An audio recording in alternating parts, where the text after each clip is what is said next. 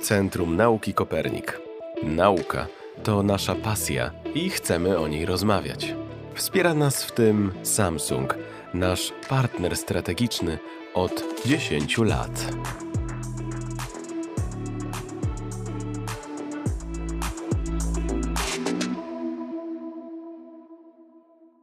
Tu Centrum Nauki Kopernik. Nazywam się Wiktor i witam Państwa w pierwszym podcaście Centrum Nauki Kopernik. To podcast, do którego zapraszamy mm, ludzi ze świata nauki, edukacji, kultury, ludzi, którzy nas fascynują, po to, aby rozmawiać o ciekawym świecie na styku właśnie nauki, edukacji i społeczeństwa. Dzisiaj w pierwszym odcinku są z nami Kasia Gandor, blogerka, youtuberka, pasjonatka nauki i biotechnolożka oraz Robert Filmhofer, to dyrektor Centrum Nauki Kopernik, historyk filozofii, wcześniej w Polskim Radiu y, przed Kopernikiem, to było lata temu, redaktor naczelny redakcji popularyzacji wiedzy. I Dzień o tym dobry. Właśnie, Dzień o dobry. właśnie chciałem pogadać. Y, witajcie. Um, oboje zajmujecie się czymś, co ogólnie nazywa się popularyzacją nauki. Jest dużo terminów na, na, na, na, tą, na tą e, dziedzinę e, aktywności ludzkiej, ale chciałbym, żebyście powiedzieli, jak sami określacie to, co robicie. E, czym się zajmujecie w tym, w tym, w tym obszarze, bo reprezentujecie dwa różne e, obszary, które mają punkty styku, które chciałem tutaj pokazać. Kasiu? Mhm. Ja chyba najczęściej się posługuję mm, tym pojęciem komunikacja nauki, Natomiast robię to z takiej czysto pragmatycznej przyczyny, to znaczy to jest, uważam, pojęcie, które jest chyba takie najbardziej neutralne, a przy okazji całkiem pojemne. Więc jeśli ktoś pyta, co robisz, Kasia? Ja mówię, komunikuję naukę. Robert? To jest taka długa lista, prawda, że można kliknąć i potem y, jest długa lista pojęć, można sobie wybrać jedno z tych pojęć i żadne z nich nie jest dobre. To jest dokładnie ta sytuacja, w, w której mam wrażenie, że się znajduję, kiedy mam wyjaśnić, czym się zajmuję. Mhm. Najprościej jest powiedzieć, kieruję instytucją kultury, co jest oczywiście prawdą, ale nie odnosi się do istoty rzeczy.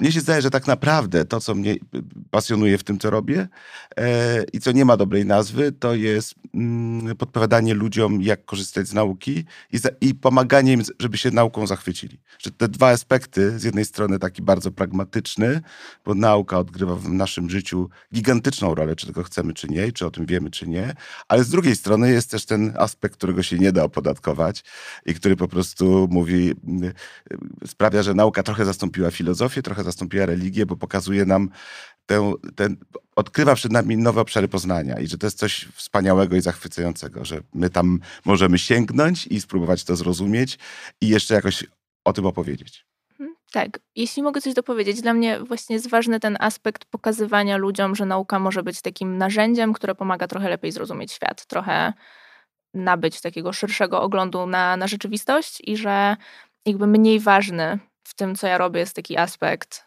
Nagrałam filmik z trzema ciekawostkami o wątrobie i jasne, fajne. Um, aczkolwiek ważniejsze jest to, że przez taki filmik ja mogę dać ludziom, wyposażyć ich w jakieś takie instrumentarium intelektualne do tego, żeby mm, świadomie przyjmować e, jakieś informacje, żeby wiedzieć, w jaki sposób reagować na, na jakieś, nie wiem, poglądy, które z nas zacierają, żeby trochę rozumieć, że żyjemy w takim świecie, który się składa z miliona naczyń i one wszystkie są połączone i, e, i rzeczywistość jest bardzo, bardzo skomplikowana.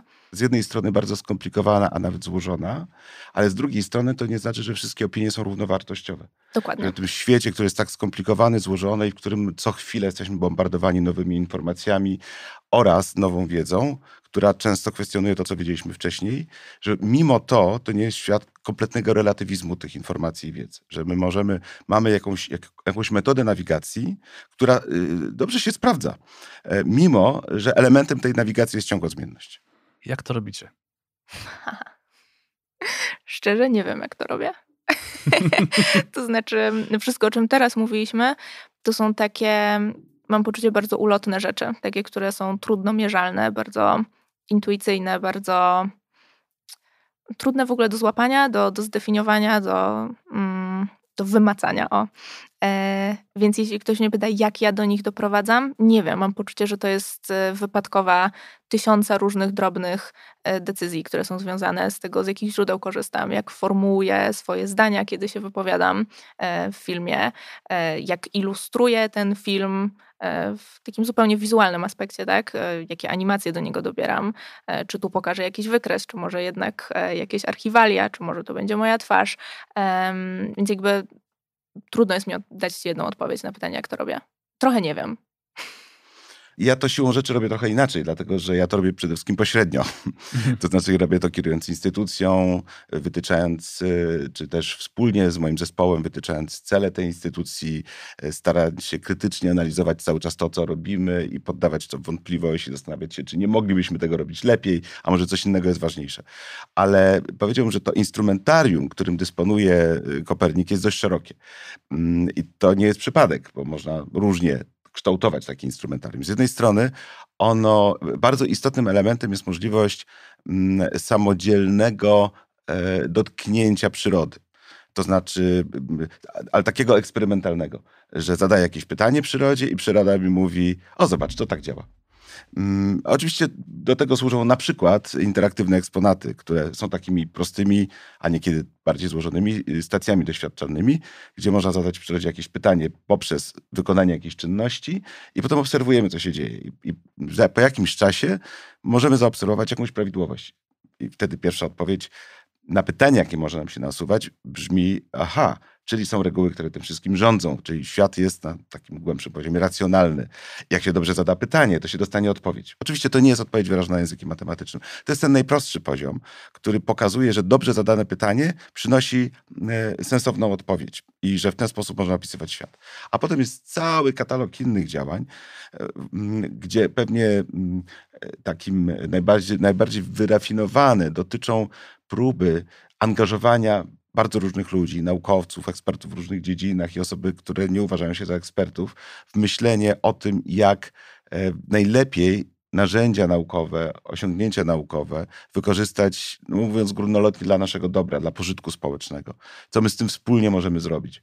Naukowiec może znać odpowiedzi, ale nie zawsze jest najlepszym ekspertem, jeśli chodzi o stosowanie tych narzędzi. Bardzo wiele, wielu naukowców unika wchodzenia tego, co jest w zasadzie unikaniem wchodzenia y, y, ostrożnością przed wejściem w politykę.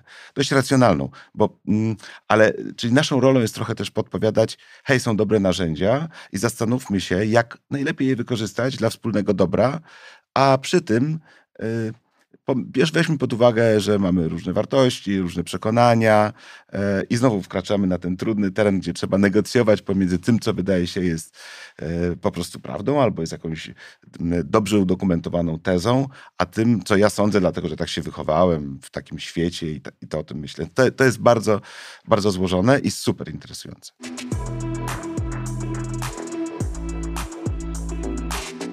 Kim są, kim są ludzie, do których kierujecie wasze działania? Jak sobie wyobrażacie waszą publiczność, odbiorców, ludzi, którzy oglądają twoje filmy, ludzi, którzy przychodzą do Centrum Nauki Kopernik? Mhm, e, ludzie, którzy oglądają moje filmy, to są tacy młodzi dorośli. Mm, taki przedział 20 parę, wczesne, wczesna 30, może 20 parę lat, wczesna 30.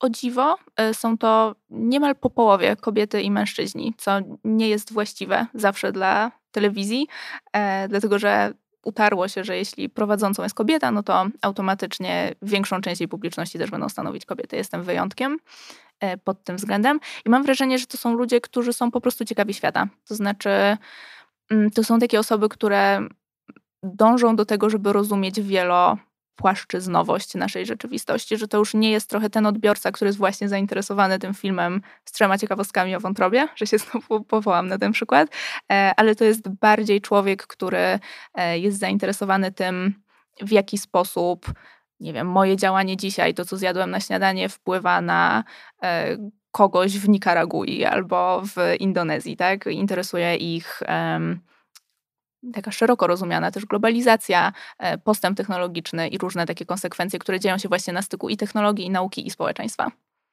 Mniej sprecyzowany ten obraz naszej publiczności, ale w kategoriach społeczno-demograficznych wiemy dokładnie, kto to jest.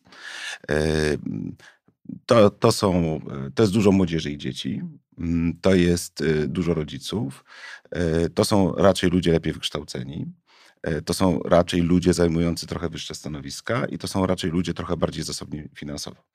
E, problem polega na tym, że to nie za dobrze opisuje, jakie e, nimi kierują motywacje i mm, przy takiej instytucji jak Kopernik, która ma bardzo duży zasięg, mm, to stawia pytanie o to, w jaki sposób możemy dotrzeć do tych ludzi, którzy do nas nie przychodzą, którzy nas nie oglądają, którzy nie chcą wziąć udziału z jakiegoś powodu w naszych aktywnościach. I y, no tutaj muszę powiedzieć, że przez że te lata doświadczenia uczą nas głównie pokory. Y, pokory w tym sensie, że to, co możemy stosunkowo łatwo osiągnąć wobec ludzi, którzy są otwarci, mm, jest dużo, dużo trudniejsze y, wobec ludzi, którzy nie mieszczą się w tej grupie. Łatwo jest powiedzieć, ach, mamy super sukces, przychodzi do nas milion, milion 150 tysięcy osób rocznie, osiągamy gigantyczne zasięgi w internecie i 100 tysięcy osób na pikniku. To jest wszystko prawda, e, wyzwaniem jest, jak dotrzeć do tej pozostałej grupy. To jest pytanie, które ciągle sobie zadajemy. Nie tylko my zresztą, to zadają sobie, zadaje sobie bardzo wiele inny, innych instytucji, takich jak my. To, czego się na pewno nauczyliśmy, to jest to, że nie potrafimy tego zrobić sami e, i że mm, powinniśmy współpracować z partnerami, którzy wiedzą, jak to robić. Masz, Kasia, doświadczenie z taką dużo bardziej demokratyczną przestrzenią internetu, gdzie w zasadzie twój mhm. film może zobaczyć każdy. Czy na Instagramie może ciebie zobaczyć każdy. Spotykasz się z ludźmi, którzy są z innej bańki? To znaczy, e, przeciętnie e, borykam się z podobnym problemem, co, co wy jako instytucja, czyli trochę mówię do już osób wstępnie przekonanych. Tak? Co jest przyjemne, no bo wszyscy się klepiemy po pleckach, a krytyka jest wyłącznie konstruktywna i, e, i wspaniale, ale to dokładnie z tych przyczyn, o których e, przed chwilą mówiłeś, nie ma. Mm, nie ma sensu, że fajnie byłoby też wychodzić do, do innych ludzi. I powiem tak, jakby większość moich filmów jest oglądana przez osoby, które decydują, że chcą, czyli tych wstępnie przekonanych. Natomiast raz na jakiś czas faktycznie zdarza się taki, który mm, z jakichś nieznanych mi algorytmowych E, przyczyn, które rządzą internetem, e, zostaje zaprezentowany szerszej grupie osób, takich, do których ja ewidentnie na co dzień nie docieram. E, I wtedy, ha, wtedy widzę, że spektrum reakcji na, na ten film jest absolutnie poszerzone względem, względem tej normy, mm, do której jestem przyzwyczajona. I niestety widzę też, że właśnie ten film jest niby dostępny dla wszystkich, ale tak naprawdę nie jest dostępny dla bardzo znaczącego, bardzo znaczącej puli odbiorców pod takim względem, że ja posługuję się innym językiem, przyjmuję inną perspektywę, zakładam, że jakieś rzeczy są oczywiste, że nie trzeba się nad nimi pochylać, e, bo jestem skażona swoimi poglądami i swoją banieczką, w której się e, obracam medialnej.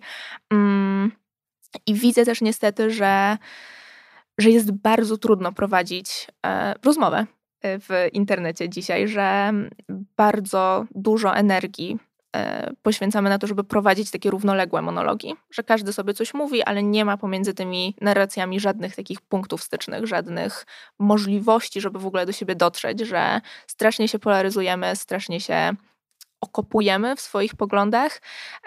I szczerze jest to dla mnie trudna sytuacja, bo bo zdaję sobie e, sprawę z tego, że fajnie byłoby robić coś, żeby tak nie było, ale też im bardziej staram się to robić, tym bardziej widzę, jak to jest trudne um, i jak to bardzo takiego szerokiego spektrum kompetencji wymaga. Konkluzja jest taka, że jest nam się trudno dogadać um, i trochę mnie to boli, że internet miał być tym miejscem, które tak demokratyzuje dyskusję, a, a trochę doprowadziło do tego, że strasznie się podzieliliśmy. No tak, internet jest oczywiście niedemokratyczny. Ja to, to wiadomo prawie od mhm. początku, że on jest skonstruowany w taki sposób, że takie potęgi jak Google e, no tak. będą miały zawsze e, nieskończoną przewagę nad każdym z nas indywidualnie. E, więc, więc internet oczywiście nie jest demokratyczny. To były trochę naiwne marzenia nasze jakiś czas temu.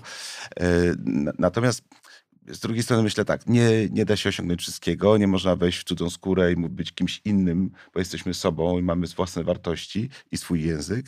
A, a takie mam wrażenie, że początek tego, tego, mm, tego rowu, który nas dzieli, to jest brak zaufania. Mm, brak zaufania do intencji. To znaczy, że drugiej stronie zarzuca się nie, na przykład nieuczciwość.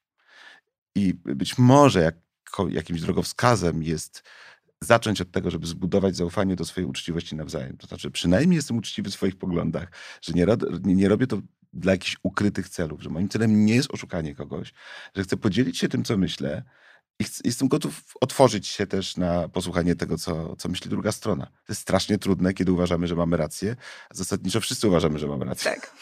Ale wydaje mi się, że to jest jakiś pierwszy krok, być może, który, który warto zrobić, yy, także w komunikacji naukowej. Mhm. I też zauważyłam, i to jest trochę smutna refleksja, ale stwierdziłam, że to jest zadanie, które mnie po prostu, mnie jako jednostkę przerasta, że są takie środowiska, jeśli właśnie mówimy już o czysto popularyzacji nauki, no, które jakby propagują ewidentnie sprzeczne z jakimkolwiek naukowym konsensusem poglądy. Mm, mówię tutaj na przykład o ruchach antyszczepionkowych, o denializmie takim klimatycznym i tak dalej. Mm, I zauważyłam, że w pewnym momencie jest taka frakcja ludzi, którzy wyznają ten pogląd, dla których ten pogląd jest jakby czymś więcej niż tylko opinią, że on staje się trochę wbudowany w ich taką tożsamość. To jest taka rzecz, która ich definiuje, czyli ja nie wierzę w szczepionki i to oznacza, że ja właśnie jestem podejrzliwy, że ja doszukuję się drugiego dna, że ja nie jestem jak ten tłum baranów, który pędzi bezmyślnie przed siebie, tylko e, że ta postawa mnie definiuje po prostu. I zauważyłam, że jeśli ktoś już jest na takim etapie, że jego, że to nie jest tylko opinia, a już tożsamość, że ja wtedy tracę kompletnie jakiekolwiek mm, narzędzia do tego, żeby z tą osobą dogadać, że e, to są osoby, które z definicji nie będą reagować na ten typ argumentacji, który ja jestem w stanie wytoczyć, do którego jestem kompetentna, więc sama ze sobą ustaliłam, że w pewnym momencie, że, że tą frakcją ludzi, do których ja, ja mogę kierować mój komunikat, jest taka, taka frakcja ludzi, którzy nie wiem, coś usłyszeli i mają jakieś pytania, jakieś wątpliwości, chcieliby się czegoś dowiedzieć i jakby wtedy jestem w stanie skonstruować ten komunikat tak, żebyśmy się porozumieli. Natomiast jest też niestety, i mówię to z dużym bólem, e, pula ludzi, z którymi ja chyba nie potrafię się, nie mam kompetencji, żeby się porozumieć. To jest super ciekawa uwaga, bo e, z kolei wiemy z badań psychologicznych, że jeżeli nasze bardzo silne przekonania stają się częścią naszej tożsamości, to znaczy tego, że uważamy, że to właśnie nas definiuje. My tacy jesteśmy. Mamy różny poziom przekonań. Mamy jakąś wiedzę, jakąś opinię, niekoniecznie ugruntowaną, ale w niektórych sprawach uważamy, że no dobrze, jeśli ja w to nie wierzę, to w co ja właściwie wierzę?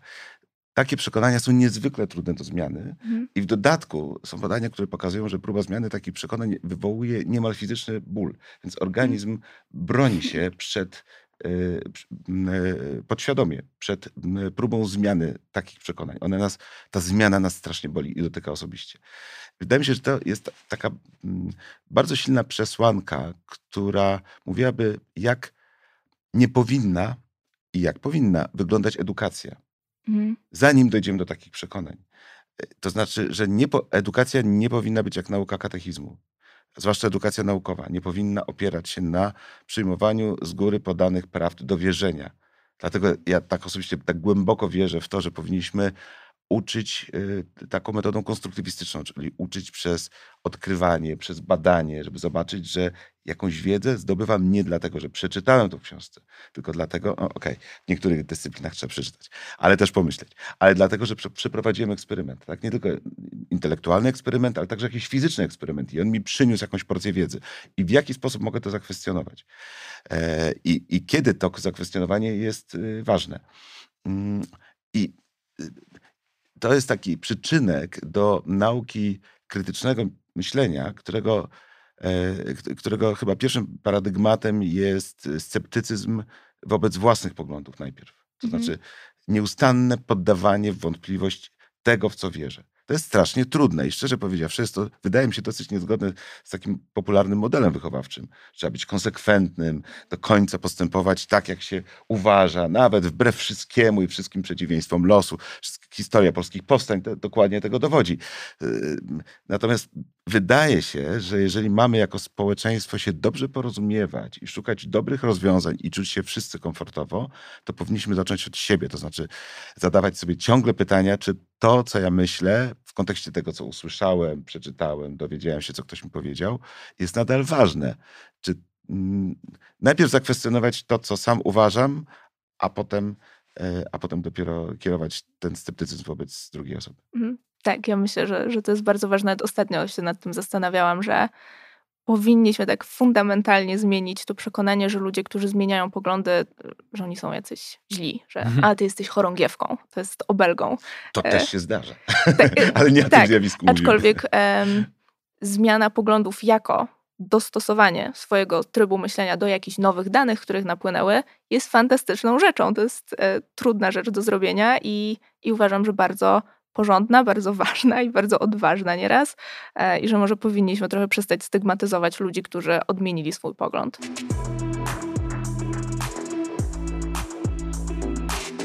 Jak tym ludziom pomóc? Na przykład gdyby nasi słuchacze chcieli tak poćwiczyć taką elastyczność i zmienianie poglądów, to gdzie mają zacząć? Ja bym zaczęła od listy błędów poznawczych. nawet po prostu wstukać sobie takie hasło w Google i, i Mhm. przejrzeć Wikipedię na ten temat. To jest wspaniałe miejsce, żeby zacząć. E, I dla mnie ta lektura jest fascynująca i Masz jakiś ulubiony błąd poznawczy? Wszystkie, uwielbiam błędy poznawcze. uwielbiam je popełniać i uwielbiam potem sobie zdawać sprawę z tego, że, e, że je popełniłam. Wydaje mi się, że jeśli bylibyśmy świadomi tego, w jakie maliny wyprowadza nasz, nas e, nasz własny umysł i że to jest zupełnie naturalne i że to się zdarza każdemu, niezależnie od tego, czy e, ma Nobla, czy, czy skończył tylko podstawówkę. Każdy to robi. Mm, Jeśli bylibyśmy w stanie zauważać to i czasami pohamowywać te takie pierwotne skłonności, to, to wyszlibyśmy na tym wszyscy dobrze. Tak, badania pokazują, że naukowcy e, myślą krytycznie w obrębie własnej dyscypliny naukowej. Natomiast ekstrapolowanie tej umiejętności poza własną dyscyplinę naukową niekoniecznie jest cechą także tego Mhm. środowiska, które jest nauczone myślenia krytycznego, ale właśnie jako pewnego reżimu e, d- uprawiania nauki, a nie jako pewnej ogólnej edukacji. Mhm. Em, Bardzo mi się podoba ten, ten, ten pomysł, ale ja bym pewnie y, powtórzył trochę to, co mówiłem wcześniej. To znaczy, ja bym się skonfrontował z mm, uwierającą mnie opinią, która, e, m, k- co do której mam takie poczucie, że ona głęboko kwestionuje coś, w co wierzę, co jest dla mnie ważne i wartościowe. Zrobiłbym to sam, e, nie e, podczas publicznej dyskusji, ani nawet nie podczas rodzinnej dyskusji, tylko sam ze sobą. Zmierzyłbym się sam ze sobą, zobaczyłbym. Pewnie od tego bym zaczął. To byłby taki początek. Co jest dla mnie naprawdę ważne, i teraz słyszę takie opinie, słyszę od wielu osób i chciałbym to sprawdzić, sprawdzić na ile moje argumenty są wartościowe, a na ile tamte argumenty są wartościowe i co z tego wynikło. A kolejny krok? Mówicie o takiego, takiego startu od siebie w pewnym sensie, że trzeba wejrzeć w swoje błędy poznawcze, to jak się myśli, w swoje wartości. Czy są jakieś kolejne kroki, które moglibyśmy wykonać po tej takiej autorefleksji? No na pewno bazą jest zapoznanie się z tym, czym jest metoda naukowa, e, czyli taki system, w, w jaki naukowcy i nauka się mm, dogadali, że możemy wnioskować i, e, i stworzono takie intelektualne sito, które odsiewa te wnioski, które są nieuzasadnione, a zostawia te, które em, być może zawierają sobie jakieś ziarno prawdy. I e, wydaje mi się, że jeśli bylibyśmy w stanie hmm, trochę aplikować elementy metody naukowej właśnie, em, na przykład wtedy, kiedy ścieramy się z, z jakąś opinią, e, albo próbujemy zweryfikować jakiś pogląd, albo sami siebie chcemy zakwestionować, to też doprowadzi nas to do, do, do dobrego miejsca. Tak, te elementy, które, y, bo są oczywiście różne metody naukowe, ale te elementy, które w metodach naukowych wydają się być najbardziej istotne, czy też w języku nauki wydają się być najbardziej istotne, to jest y, publikacja i recenzja. To znaczy fakt, że y, informuję nie tylko o wynikach mojego badania, ale także o tym, w jaki sposób doszedłem do tych wniosków. To jest poddawane recenzji mm, niezależnych recenzentów oraz to jest na końcu pojawia się grupa innych naukowców, którzy mm, chcą to zweryfikować. Mm, Jak wiadomo, obalenie e, teorii naukowej jest równie dużym sukcesem jak stworzenie nowej, dlatego że jedno i drugie przyczynia się do tego, że lepiej tworzymy modele, które lepiej opisują rzeczywistość.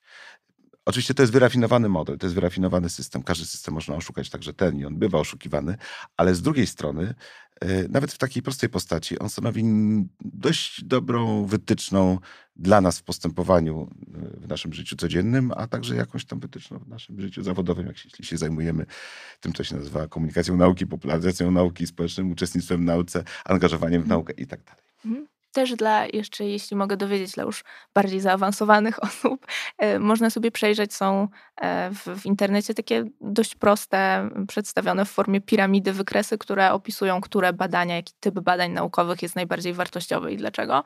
E, Jeśli sobie zapoznamy się z taką wiedzą, no to jak zobaczymy artykuł o tym, że amerykańscy naukowcy coś tam wymyślili, no to możemy zadać zasadne pytanie, a czy to badanie to była metaanaliza, albo czy tam było podwójne zaślepienie, czy mamy randomizację, czy to było badanie ankietowe. I to wszystko brzmi pewnie być może e, trudno, jeśli się nie zna tych pojęć, aczkolwiek to jest dość prosty system, który też tak em, pozwala być takim łatwym, wstępnym sitem odsiewania e, istotnych informacji od tych chyba mniej istotnych. Mówicie o takich rzeczach, które mm, są w pewnym sensie warsztatem naukowca. Ym, Mhm. jak prowadzić badania, jak wnioskować w metodzie naukowej, ale czy jest coś, co, czego byście chcieli od naukowców, jeżeli chodzi o zmiany ich postaw czy ich, ich, ich, ich umiejętności, bo oboje nie jesteście naukowcami. Y, jesteś biotechnolożką, ale nie pracujesz w nauce, jesteś filozofem nauki, ale nie wiem, być może piszesz traktaty filozoficzne, więc w pewnym sensie reprezentujecie właśnie tych nienaukowców. Czy jest coś, co widzicie w świecie nauki, co powinno się zmienić, żeby e, ludzie byli do niej bardziej przekonani? Ha. Mając mm. też masę kontaktów z naukowcami. To znaczy, to nie jest może zarzut do naukowców, bo to jest taka mm, wypadkowa wielu, wielu różnych aspektów. Natomiast jeśli idzie o takie społeczne zrozumienie tego, czym się nauka zajmuje i co robią naukowcy w tych swoich kanciapach, na wydziałach i w ośrodkach badawczych, to boli mnie to, że tak strasznie, mm, że ta nauka stała się taka bardzo fragmentaryczna. To znaczy, badacze zazwyczaj mają gigantyczną wiedzę, ale na bardzo wąski, dotyczącą wąskiego wycinka rzeczywistości. I mam wrażenie, że w pewnym momencie już zaczniemy się tak strasznie zagłębiać w ten mały obszar naukowy, e, to trochę tracimy mm, kontekst takim zwykłym Kowalskim, tak? który nie słyszał o kwarkach, ani tak z biologii pamięta, że miał pantofelka i że były właśnie trzy ciekawostki o wątrobie. I to tyle. I że w pewnym momencie ten, ten rów właśnie komunikacyjny pomiędzy naukowcami a ludźmi, którzy chcieliby się czegoś dowiedzieć, ale nie są nie wiem, może wyposażeni w jakąś wielką wiedzę na wejściu, e, staje się tak głęboki, że, że ta komunikacja przestaje być możliwa, że to jest chyba trudne, że fajnie by było, e, gdyby naukowcy mieli świadomość, że rzeczy muszą być uproszczone siłą rzeczy, jeśli mają się stać popularne, że, że nie da się zawsze zawrzeć w każdym komunikacie wszystkich e, być może istotnych, ale wszystkich szczegółów. Po prostu jest to niemożliwe. Na większość naukowców, których znam, myśli w kategoriach społecznych, natomiast to nie zawsze przejawia się w ich aktywności. E, bo rzeczywiście myślą w taki sposób, myślą o tym, że to, co robią, jest nie tylko ciekawe, ale także pożyteczne, w jakiś sposób może stać się pożyteczne. Interesujące byłoby zaangażowanie ich, to jest trochę, Wiktor, nasze marzenie w Koperniku, zaangażowanie naukowców, różnych innych grup, ekspertów do, do wspólnego myślenia o rozwiązywaniu problemów. E, wiemy doskonale, że mm, czy też może inaczej, wierzymy w to wierzymy, i mamy na to mocne przesłanki, że rozwiązywanie problemów z udziałem użytkowników, tych osób, które są praktykami, przynosi dobre rezultaty. Więc e, to by była dla, dla mnie taka dodatkowa wartość i oczekiwanie, że będzie większa gotowość ze strony naukowców. A z czego myślisz wynika jakieś takie oponowanie w, w tej materii, że oni się boją, nie wiem, upolitycznienia swoich, swojej postaci, że nie chcą brać udziału w, wypracowywaniu tych rozwiązań? Ja myślę, że jest kilka powodów. Jeden, jeden z nich jest taki, że mm, to być może jest trochę pokoleniowe, ale w pewnej, w pewnym, przynajmniej w pewnym pokoleniu nauka jednak miała taki wizerunek wieży z kości słoniowej. Mhm. E, czegoś, e, co buduje się bardzo starannie, co ma piękną konstrukcję. Piękno jest ważną kategorią naukową przecież. I e, w związku z tym nie należy tego brukać. Nie należy mhm. tego, i w tym sensie także popularyzacja nauki jest w pewnym sensie już ryzykownym przedsięwzięciem. To było jakiś czas temu, dzisiaj się czasy bardzo zmieniły, ale ja pamiętam, że kiedy zaczynaliśmy e, tę działalność i z profesorem Turskim organizowaliśmy pierwszy piknik naukowy dwadzieścia kilka lat temu, bardzo wiele poważnych instytucji naukowych nam odmówiło, bojąc się kompromitacji po prostu, bojąc się tego, że wyjście w takiej sytuacji mm, bez tego anturażu, bez bez sali, garnituru, e, tablicy za, za, za plecami i pulpitu przed sobą, mm, nauka straci autorytet. E, co ciekawe, wielu znakomitych naukowców tak nie uważało i ci naukowcy się tam pojawili niekoniecznie razem ze swoimi instytucjami, byli w podkoszulkach. Mm. Tak się zaczął piknik i oni przekonali po, potem bardzo poważne instytucje, e, że to jest fajna forma rozmowy z ludźmi. To, co dzisiaj obserwujemy, to jest mm, to jest, dla mnie to jest trochę, tak sobie wyobrażam współczesną Agorę. Jestem wielbicielem starożytnej Grecji. Wydaje mi się, że Agora była idealnym miejscem uprawiania demokracji w takim mieście jak Ateny. E, to, jest trudne do przełożenia na, współczesny świat, ale dzisiaj w Warszawie powiedziałbym, że taką Agorą raz w roku jest Stadion Narodowy, gdzie odbywa się piknik naukowy, bo tam się toczą niesamowite rozmowy pomiędzy bardzo różnymi ludźmi. E, I ten podział E, nie jest zero-jedynkowy i to nie jest wykład, to nie jest kłótnia, to są super ciekawe rozmowy naukowców z nienaukowcami lub z, ze specjalistami z innych dyscyplin. Jestem ciekaw, Kasia, bo ty jesteś trochę przedstawicielką tej agory, nie że pikniku, ale właśnie ludzi, którzy teraz, niedawno, parę lat temu, co prawda, ale niedawno zaczęli popularyzować, którzy spotykają się z naukowcami, którzy są teraz. Czy masz inne spojrzenie na to, jak w tej chwili naukowcy, na ich relacje ze społeczeństwem? Wiesz co, moje osobiste doświadczenia są praktycznie wyłącznie pozytywne. E, To znaczy miałam to szczęście, że obracałam się też w trakcie, w trakcie moich studiów w takim raczej, bym powiedziała, progresywnym środowisku naukowym, które rozumiało potrzebę wychodzenia ze swoim dorobkiem intelektualnym do ludzi, e, więc chętnie też się angażowało w to, co ja robię i, i mnie wspierało. E, Więc moje osobiste doświadczenia są bardzo pozytywne i są takie powiedziałabym krzepiące, że jasne, zdarzają się jakieś, jakieś drobne, takie nie wiem, starcia, rzeczy, które, które trzeba wypracować i też jest to zrozumiałe, jeśli ktoś poświęcił tak dosłownie połowę swojego życia jakiemuś zagadnieniu, a ja potem mam zrobić na ten temat ośmiominutowy filmik, który będzie gdzieś w internecie, no to siłą rzeczy wiadomo, że uproszczę, że pominę niektóre rzeczy, które ta osoba uzna za fundamentalne może nawet nieraz. E, więc są takie mm, obszary, gdzie, gdzie się ścieramy i gdzie, gdzie trzeba się dogadywać i, i ustalać różne szczegóły, ale ogólnie mam bardzo, bardzo dobre doświadczenia. Ja muszę dopowiedzieć do tego, co, co powiedziałaś, że em, po upływie tych dwudziestu paru lat widzę gigantyczną zmianę w nastawieniu naukowców, większości naukowców. W tej chwili podobnie mamy zde- zdecydowaną większość, większością naukowców. W zasadzie tych postaw takich y, niechętnych czy krytycznych jest znacznie mniej. Więc być może jakoś też, też trochę się do tego przyczyniliśmy. Tak, na pewno, na pewno. No.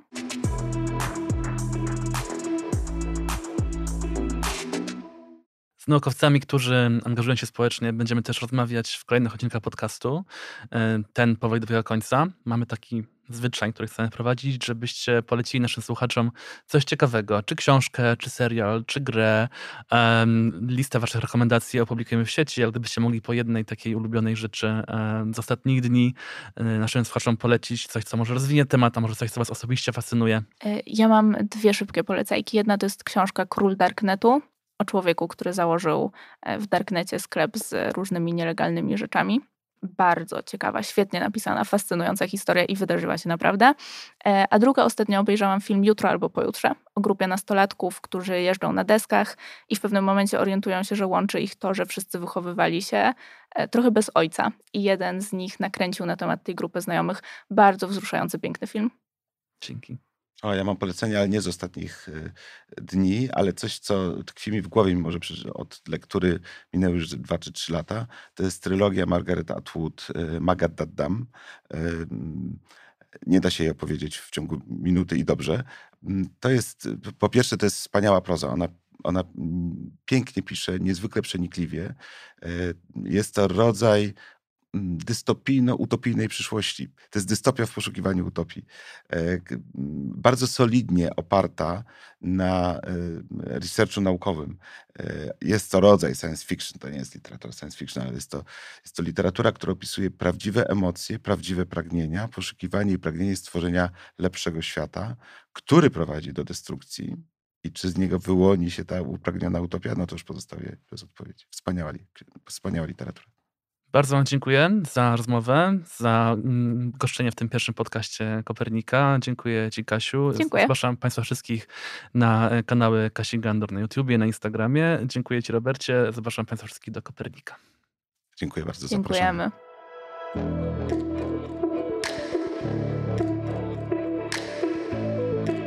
Słuchaliście podcastu Tu Centrum Nauki Kopernik. Wspiera nas Samsung, nasz partner strategiczny od 10 lat.